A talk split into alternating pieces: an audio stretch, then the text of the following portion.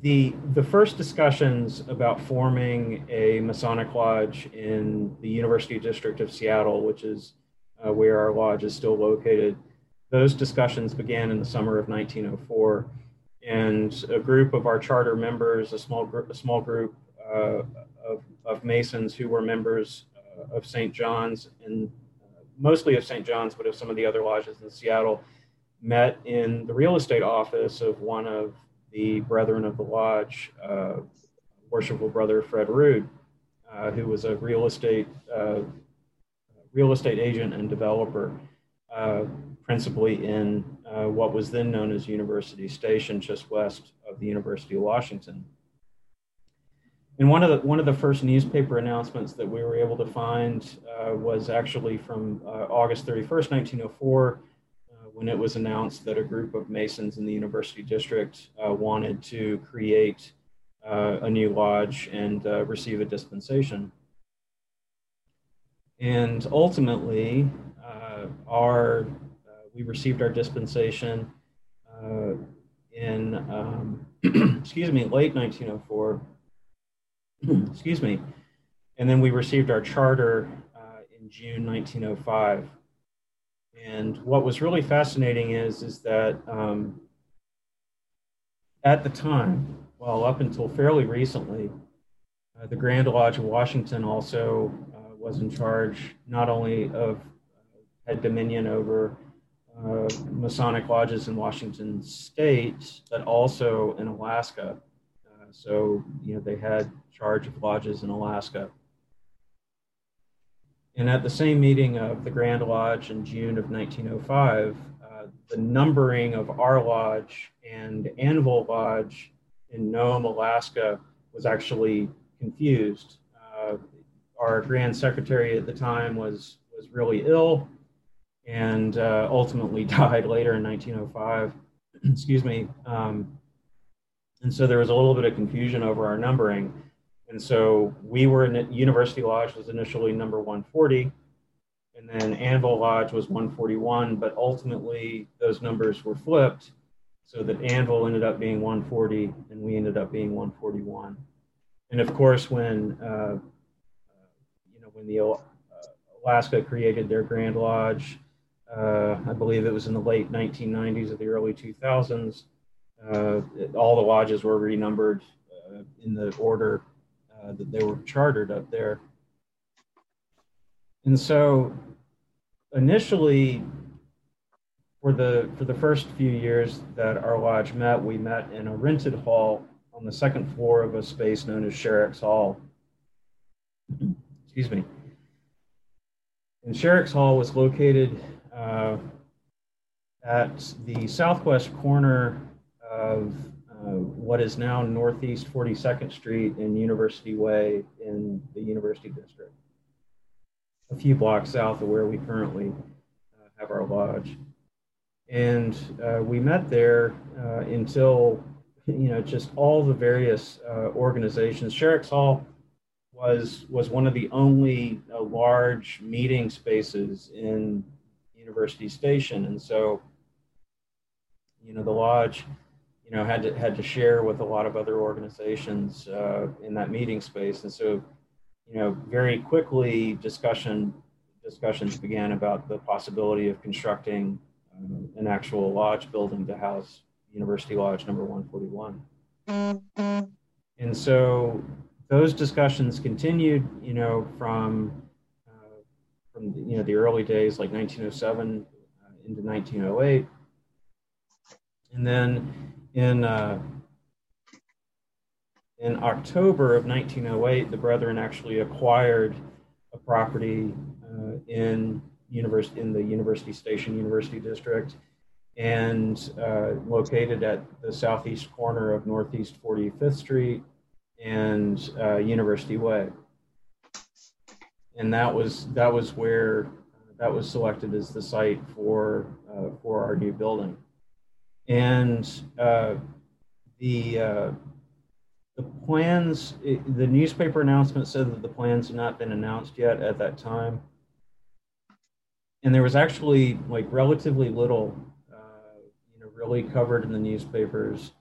Uh, you know, at all. Um, you know, Seattle Times, Seattle Post Intelligencer, as far as I can tell, you know, I've not been able to locate any mention of the actual construction of the building until after it was long completed.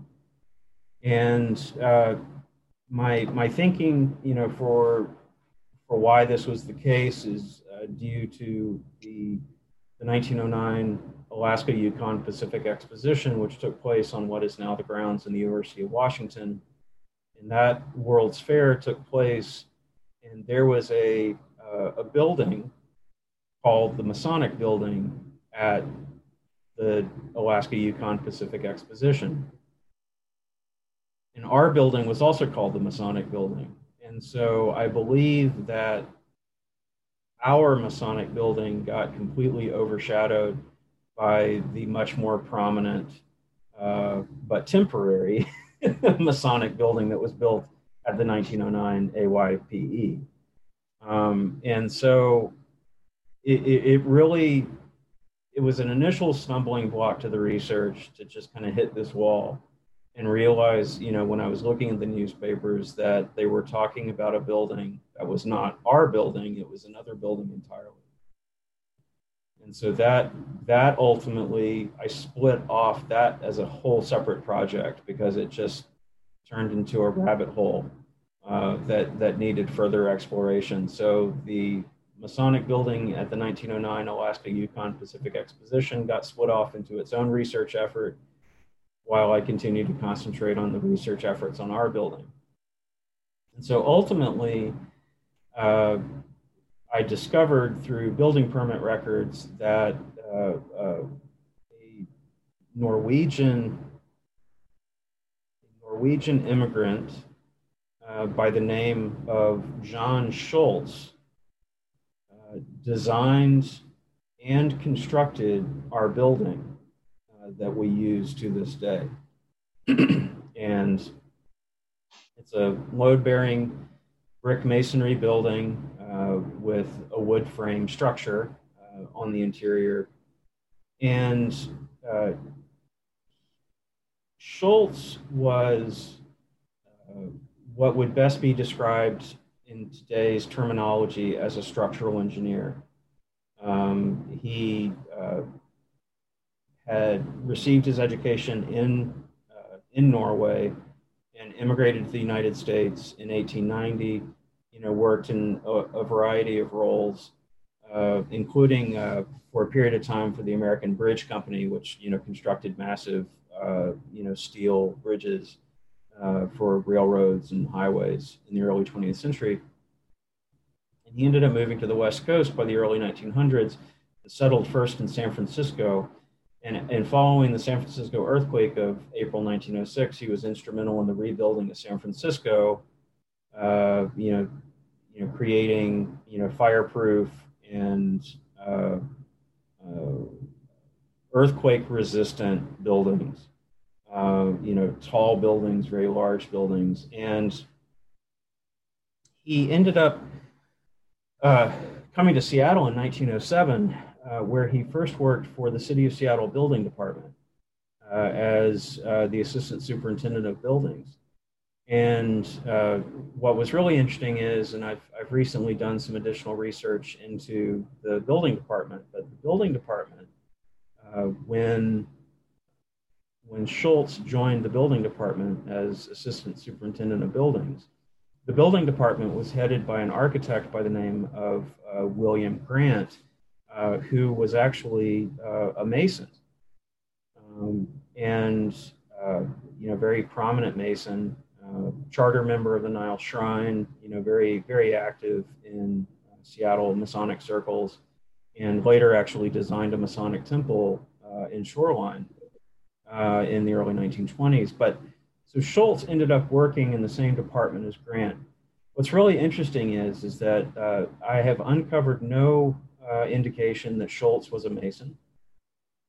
Um, I've been in contact with one of his descendants who lives in, in Southern California, uh, who, when she, uh, when I contacted her through Ancestry, she was completely over the moon uh, because uh, nobody in the fa- in their family had known anything about their ancestors' activities in Seattle, and all the buildings that he worked on here and also in San Francisco. Um, but as far as I can tell, he was not a Mason. Uh, and there's really no indication, there's no uh, evidence or proof uh, as to how he came to be associated with the University Lodge number 141 and uh, how, how he ended up creating their building. And so it just kind of seems like a matter of expediency. Uh, you know, they needed a building constructed, and he was a very competent designer. Um, I, I can make all sorts of speculation about how that happened, but unfortunately, I can't prove any of it. Um, I think we all know how the how the Masonic telegraph works uh, and, and, how we communicate amongst ourselves. So, you know, it's highly likely, you know, that someone talked to someone, talked to someone, and he ended up doing the building. But uh, it was constructed very rapidly. It was constructed, you know, for a, a, a very reasonable amount of money, uh, which uh, is certainly not the case when it comes to construction these days. And uh, let's see if I can find that number. I think it was something like eighteen thousand dollars or something like that. It was, it very very small number. Um, oh, twelve thousand dollars. It was constructed for twelve thousand dollars. It was the perm- building permit valuation, which equates to three hundred twenty-eight thousand dollars in today's money. Um, unfortunately, uh, the City of Seattle Building Department operations at that time they discarded all the building plans after a year and uh, only retained a, a, small handful of the building plans of some of the more prominent buildings in Seattle. And so, unfortunately, we don't have a copy of the original drawings. Um, but uh, the building the building was complete in time uh, for uh, the first meeting to take place in the building on October 18th, 1909. And what's really interesting is is that uh, I I'm still trying to discover if our building was actually ever formally dedicated. Um, it appears that it may not have actually ever been formally dedicated, and it also does not have a cornerstone, uh, which cornerstones are usually uh, a very uh, a very important part of Masonic buildings. Uh, in many cases, uh, when possible, they the cornerstone is placed in the same position in the building, uh, you know, from building to building. so it's really kind of interesting. Uh, you know, the, the building was finished and just put into use almost immediately uh, with no discussion. Uh, the, the first newspaper reference you know, to the building actually being used and open The first reference that I came across in the newspaper was actually uh, about another fraternal organization uh, using the building. Uh, you know, because the Order of the Eastern Star used it, uh, and also uh, the uh, what is now a very politically incorrect fraternal order. I think it was the Order of Red Men. Um, you know, which also met in the building uh, initially. But uh, we were very fortunate, you know, uh, to have, excuse me, we were very fortunate to have that early photograph of the building, you know, that shows what the building looked like, uh, you know, not long after it was finished. Uh, and so that that photo was just uh, really it provided a wealth of information about you know some of the other some of the other things you know that went on with the building uh, the University Station branch post office was located on the ground floor of our building uh, from 1909 until 1914. You know, and so that U.S. government lease, you know, the, the power of that lease helped us finance the original construction of the building. Um, and, you know, so there was retail spaces and a post office on the ground floor. And then uh, on the second floor, uh, a, doctors and dentists uh, ended up having some offices up uh, to kind of help defray the, the ongoing operating costs of the building. Um, and so, you know, it really started out as just trying to find out who the architect and builder of the building was, and they were one and the same. It was this John Schultz gentleman. Uh, and ultimately, he ended up leaving Seattle not long after our building was finished.